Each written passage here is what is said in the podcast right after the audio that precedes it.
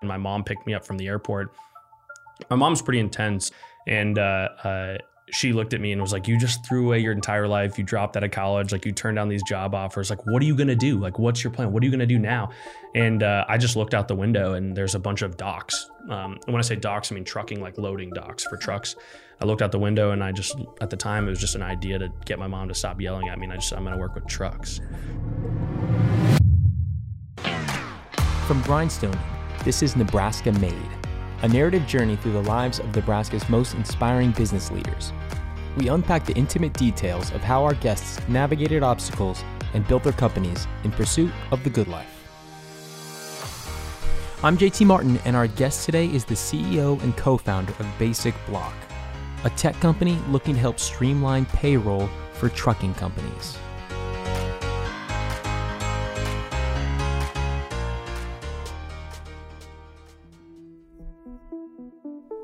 Our guest today, Taylor Monks, is just 26 years old, but he's already the founder of a fintech company called BasicBlock that's received $4 million in funding to date. My name is Taylor Monks. I'm the CEO and one of the co founders at BasicBlock. Rumor has it that another massive round of funding is in the works, but legally, we aren't able to talk about that yet on this show. Taylor went from a rebellious adolescent to a tech entrepreneur wooing esteemed Silicon Valley investors almost overnight. And today, we're going to try to find out just how this was possible. So, I was born in Chichester, England, which is comparatively to London, a small town, probably just 45, 50 minutes outside London. I was always the kid, like even in high school, you know, playing on the computer and, and you know, doing things I probably shouldn't be to like our, our internet. And I'm not a very great rule follower. I've never been a great rule follower. In fact, I've, I've, I've actually never had a job that I didn't get fired from like ever like or like left in a, a way that i didn't like it or we weren't friends anymore just because I always was wondering and questioning why couldn't we do things better? Why was like why do we do this? Why are we doing one thing one way when we should be doing it the other way? You're a boundary pusher. Yeah, I was always just like I needed like freedom to to do what I needed to do to push like the level of innovation or or um, potential that the company could have, and I always felt like I could do that. But I, I, as a young kid, like typically you just fall in line and do what you're supposed to do, and that just wasn't where I got excited or wasn't what I was passionate about. Tell me about when you moved to Nebraska in seventh grade ish. What was your first impression when you got here? So after I'd I'd moved from London uh, with my mom, my parents got divorced. We moved back to Nebraska, where her mom, her her uh, sister was, my aunt Deanna. My first impression was I remember my we were, my brother my brother Haas and myself we were decent football players in Arizona, um, and my mom sat us down. My dad was going to be a, a head coach here and all this stuff. My mom kind of sat us down. It's like, hey, Nebraska is going to be like these boys are different. They're going to be better at football than you guys, and so you guys are probably going to sit the bench. Like that's what my mom pretty much told us as like these young kids. So I think that my first impression was like, yeah, like I'm just gonna like I'm gonna be a normal average kid here. And then when I started to play football, I realized like, oh, actually, like I can compete with these people. And and you know, you recycle that even to like, you know, a couple years ago when we went out to Silicon Valley, it was the same feeling. You know, they're gonna be better than you. Um, what we realized though is like, hey, maybe we actually can compete there too. Um, so kind of all came full circle. So I've realized that now that it's okay to feel that way, but you know, showing up and competing is the only way that like you're going to be able to know who's better than who. So Taylor spends most of his formative years in North Platte and goes to Nebraska Wesleyan for college, plays on the football team, and wins back-to-back pitch competitions, earning him an entrance into a mini accelerator in Estonia in Eastern Europe. While abroad, Taylor got his first chance to see what a billion dollar startup looked like, shadowing at companies like Pipedrive, TransferWise, and Skype, and he caught the startup bug. But once he returned to Nebraska, he found himself at odds with some of his professors over his new innovative ambitions. Fast forward to 2017, I uh, I went to I, I had invested in Bitcoin pretty early, like 2013. My dad and I used to use it all the time. Um, as he lived in London, we'd send money back and forth to each other. I had made some money, not a bunch of money, but enough money that, you know, I felt like I had a lot of money, which in reality now is not, you know, it was like 50, 60 grand. I went to my uh, international finance class. Um, I was an international business major at Nebraska Wesleyan, and I wrote this white paper on basically the implications of like blockchain and cryptocurrency in trade and like what I thought about it. And some Bitcoin was in there too. And I turned that in for my midterm. And then um, uh, you know, we go to Thanksgiving and then I come back and I get I get my paper on like Monday or Tuesday, I can't remember. And uh, the professor was actually my advisor at the time. Uh, my yeah, my, my advisor at the time, and uh, she had failed me. Uh, and I asked her why she failed me, and she's you know like this paper is supposed to be you know a factual paper, and the, this isn't based on facts, and this isn't real. And and at that time, I, I I knew I had a decent amount of money in my in my wallet, like I'd transferred my savings, and I also just had all these other feelings of like I had worked in startup companies before and the stuff they were not te- the stuff they were teaching me in school wasn't what I was actually meant in the real world. And I think like that moment of just like her failing me and me being so passionate about this that I just said like you're wrong and I'm dropping out. Like I'm like leaving. And I remember I remember exactly where I sat um, I was in the front right of the room. I was in class with a lot of my friends at the time, and I just said, "I'm dropping out." Like, and she was like, "What do you mean?" I was like, "I'm like, I'm, I'm dropping out. Just consider this like, however you have to drop out of college. This is it. Like, I don't know what's happening, but I'm not coming back." And I remember picking up my paper, throwing it in my backpack, and leaving. And before I even got to, uh, um, I hadn't told my mom. I had really not told any of my friends. And by the time I would even gotten back to my house, I lived a block away um, from the university. I'd walked there. I'd basically bought a ticket to England, and I was to go. Um, immediately. Like I was out of there. So it kind of all just happened right in in one kind of area, and I left like right away. And I didn't really even look back. I didn't really even think about it. The the reason that you were set off by your professor is because you wrote a paper on crypto and Bitcoin. And she didn't believe in the technology. She didn't believe that it was grounded in reality. You're exactly right. It, word for word that's the best way to say it and you know there was definitely some it was kind of the thesis really of BasicBlock at the time like expediting payments i still have it to this day i believed in it and i just couldn't believe that somebody would be so i don't know what the word is like i guess i don't want to say arrogant but they just they were just turning away from this really incredible technology that was clearly worth something like i had real money in my bank account that i had made from this technology and i was like you just can't ignore that so i i bought this ticket i dropped out of college. I go to London, and my idea going to London was more like just to be off the grid, like not hang out with anyone, not text anyone. Um, so it just gave me a lot of time to like think and think about what I wanted to do. In all reality, I just partied too much and spent too much money. I was like, well, I don't want to do this any longer. Like my 60 grand was dwindling fast. Um, so that's when I came back to Nebraska. My mom picked me up from the airport. My mom's pretty intense, and uh, uh, she looked at me and was like, You just threw away your entire life. You dropped out of college. Like, you turned down these job offers. Like, what are you going to do? Like, what's your plan? What are you going to do now? And uh, I just looked out the window and there's a bunch of docks. Um, and when I say docks, I mean trucking, like loading docks for trucks. I looked out the window and I just, at the time, it was just an idea to get my mom to stop yelling at me. And I just, I'm going to work with trucks. So I, I, didn't really know anything about trucks. So it's always funny that they like think, oh, he's from Nebraska. He must know a lot about trucks. When in all reality, like it took me about a year to figure out like what trucking was like.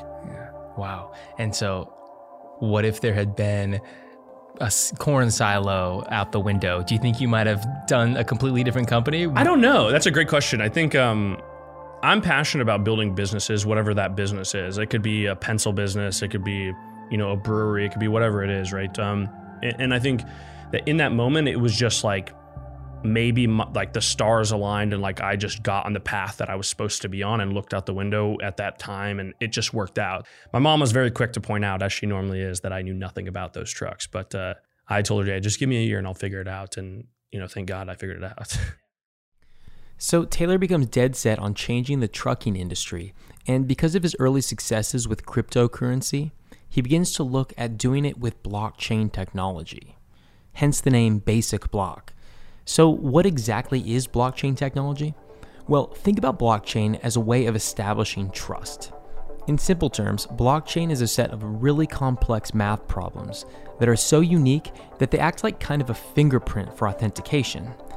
So, if someone sends money over the network on the blockchain, the transaction combines some of the information about a recently solved math problem in the chain and some about the current transaction and the current math problems. And then it builds a new math problem that can't be changed, hacked, or duplicated because it's just too complicated. So it's virtually impossible to cheat the system, which is why you can send money overseas with Bitcoin in the blink of an eye and authenticate it versus wiring money through a bank where the transaction needs to be verified by a human. Well, Taylor thought, what if we use this in trucking supply chains to transmit information faster and transact payments? So that's what he set out to do. He partnered with a dev shop, he started talking to every investor that would talk to him and every truck driver that would hear from him. So you make this announcement to your mom. What do you do the next day? What's the first step you, that you take? Do you go look at a truck? Do you talk to a truck driver? What do you do? Yeah, so I called my my first co-founder, Brett Byman. Um, I called him and pretty much sent him this novel, like three page text. Like, this is my idea. In reality, I had no idea what I was going to do, but I was, this is what my idea is. And Brett had started companies before and been successful. And I had met him when I was at university. And we set off to work. And realistically, it was just, it was, let's just go to some truck stops at first. Um, you know, Brett's really main job at the time was just keeping me alive, I would say. Like making sure Taylor doesn't die and just making sure that like all the corporate and legal stuff that we probably have to do gets done. Um, so I would go to truck stops and I would talk to random truckers. And then, you know, then I had the bright idea.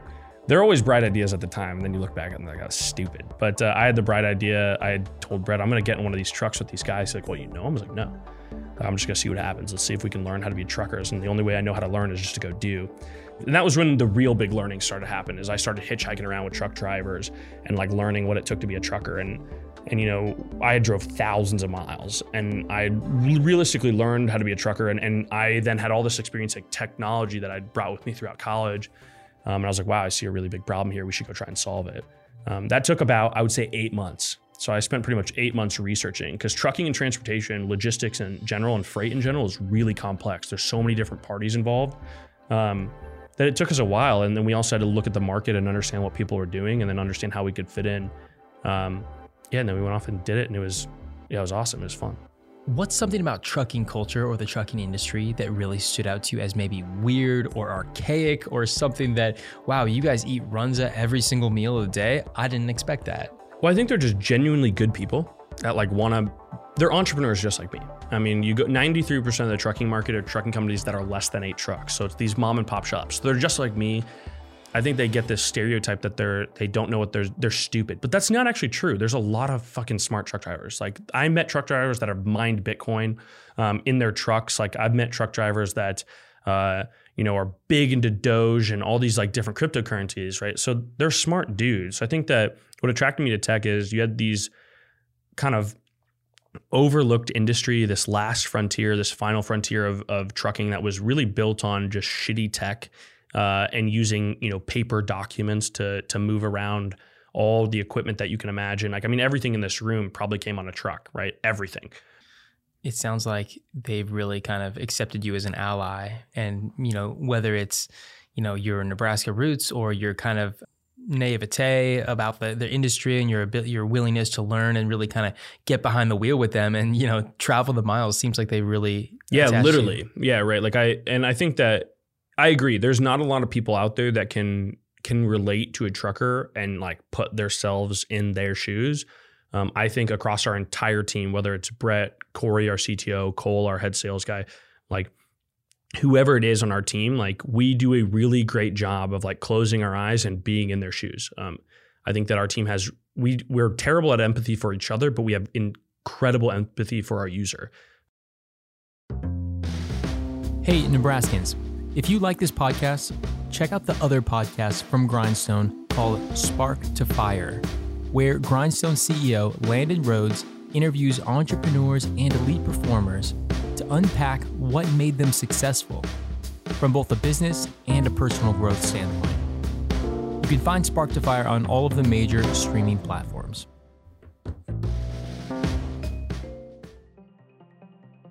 BasicBlock is rolling. You guys have clients. The technology is getting honed in on. You actually have a product now.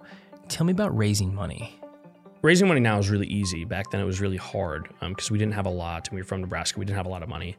Um, getting to that point was was just ridiculous. I think that I think a lot of people don't understand. Like we worked for years, like no salary. I think it was like a year and a half or two years that Brett and I didn't take a salary. The original us, the original two co-founders, before we brought Corey Collins on. Um, we had a lot of hot leads and we got to like, you know, you know, the ninth inning with so many investors and just pulled out. And it was just like back to the drawing board, right? Like another Solarion study or those types of things. And um, we didn't really have, we had no money. Um, we had, we had just won the Lincoln launch grant. We were using that to develop. So Brett and I still weren't paying a salary. We were running out of money. and I had this idea to go to Silicon Valley um, and participate in this program called Draper University. Yet we didn't have the money to pay for it, nor did we have the money to even fly me there. So I emailed Tim Draper, who was the head of that, and he actually gave me a full scholarship to go. So I get this full scholarship to go for five weeks, live in Silicon Valley with one of the you know best entrepreneurs and investors ever, Tim Draper, with all these kids, right? And these kids like didn't really have businesses, but it gave me the opportunity to like go live there and and and potentially meet investors. That was like what I thought would happen. So I emailed Christina Oldfather, uh, and we didn't have the money to fly there. So I emailed Christina Oldfather. She like gets a founders grant for us, like in like we're talking like 24 hours or less. She gives us basically a thousand dollars. We use that to pay for flights and like me to get there, right? And like some other stuff that I had to pay for to go. Um, get there, and I remember like the day before I leave, that Sunday or whatever it was, I was at Easter and my parents with all my and my mom was pretty much like come back with a check or don't come back at all type of thing. So we leave, go to Silicon Valley. We're there for five weeks. I get a, a meeting with Jason Calacanis, who is definitely the GOAT. He's the greatest of all time when it comes to angel investing. Fact. Got a meeting with him, and um, it was absolutely incredible. I mean, we go to the accelerator, and it was funny. They were interviewing. We were all sitting around this table, and you know, before they were, you know, you, to get the interview, it's tough. But then once you get the interview, you finally get to Jason. He's like the last one. You go through these things. We're getting through, and they were asking how many full-time employees do you have? You know how much revenue did you make in 2019 or, or all of 2018 what's your revenue in q1 of 2019 or whatever it was? You know people are saying oh we made like half a million last year or oh we're on track to do half a million this quarter. And you know we didn't have revenue. We only had pre-sales. Like we didn't we hardly we didn't even have a product. Like our product had gotten launched that day that i'm sitting there about to meet him. And we like push so hard to get one user because I know Jason just wants like a product out in market and like some small users. So we get there and you know like she asks me and I go, uh, we don't like we just have pre-sales like we don't you know? And she goes, Were oh, you intimidated? uh, I mean yeah at that moment like it was like I was I remember leaving like there's no way. Like these guys have real companies. We're not a real company. Like we only have like we like when they wrote they were like what do you mean pre-sales and we're like well people bought the product before we have the product. And it was like we were having to explain it I definitely didn't look like I belonged. Like I looked like a kid from Nebraska. And uh, yeah, the next thing you know, like a, a week later, like he signed us a check for a hundred thousand dollars, and like I actually have money to like fly back. How did he break you the news? Jason Mott called me, and he just said like, "Hey, you're in," and I was like, "Are you serious?" Like, you know, like great. Like I like, what do we do? Like, what's the plan? You know? And I remember like calling Brett, and he's like, "No way." Like, and I'm like, dude, this is a huge deal. Like, you know, it's like you go to Silicon Valley and people knew we were going to Silicon Valley. Obviously, we're still trying to raise money before we left. And I remember there was a firm here in Nebraska that, you know, was like, no, you're just like, you're not early, you're or you're too early, you're too early, you're too early, you're too early. And I just told them, like, I'm going to go to Silicon Valley and I'm going to raise this money from the best angel investor of all time. When I come back, you're going to call me. When you call me, like, I'm going to have a million options now and I don't have to take your money. You know, and I like burned that bridge so hard. Um, and, you know, it, we did we did it. Like we went out we did it. Like we said we were going to go kill bigfoot but we didn't just kill bigfoot like we killed the entire family. We brought him back and everybody's like holy shit. Like they did it right? Um, and it was incredible you know the next day after like we announced it like we had investors from all over the country like hitting us up like how like how can we get in? What do you want? Like what's the deal? Um, which is amazing you know? We raised money right away and and then we were just off to the races. It, it was easily the biggest moment um, of our company. Like at the time, like that just catapulted us into kind of this different mentality and growth and like kind of mindset, I would say. I mean, I bet your mom was pretty surprised after you said, looked out the window, yeah, I think I'm going to work on trucks. And then all of a sudden, yeah, I'm going to go to Silicon Valley and work on trucks now. Yeah, it was a, uh, you know, I think my mom, again, I think my mom would say like it just, I was just like meant to do it.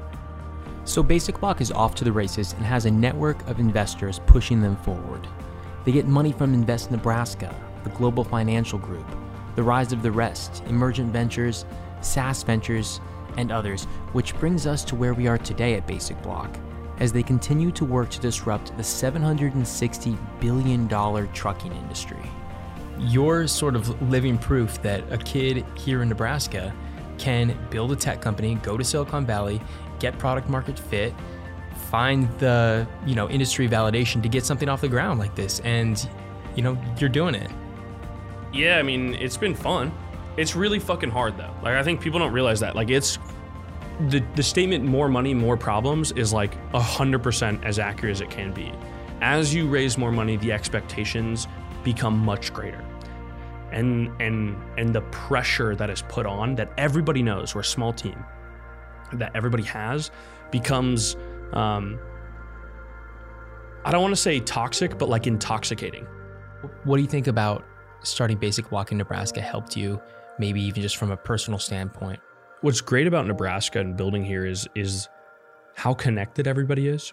Um, so it's really easy to to find mentors and people that have done it before, whether it's the CEO at Hudl or at Buildertrend or those guys, right? They've been through that hyper growth phase that I've never been through. Um, and I think that the the benefits of the of having that in our state currently are really great. That's something that we're just kind of we're just really kind of finding out who we are as an ecosystem right now. I think we're really we're really immature as an as an ecosystem. And now we've had these companies scaled, and we've had these leaders go through it.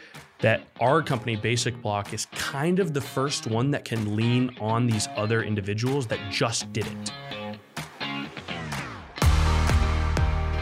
Today, BasicBlock has seen about 60% growth month over month as they continue to grow their offerings.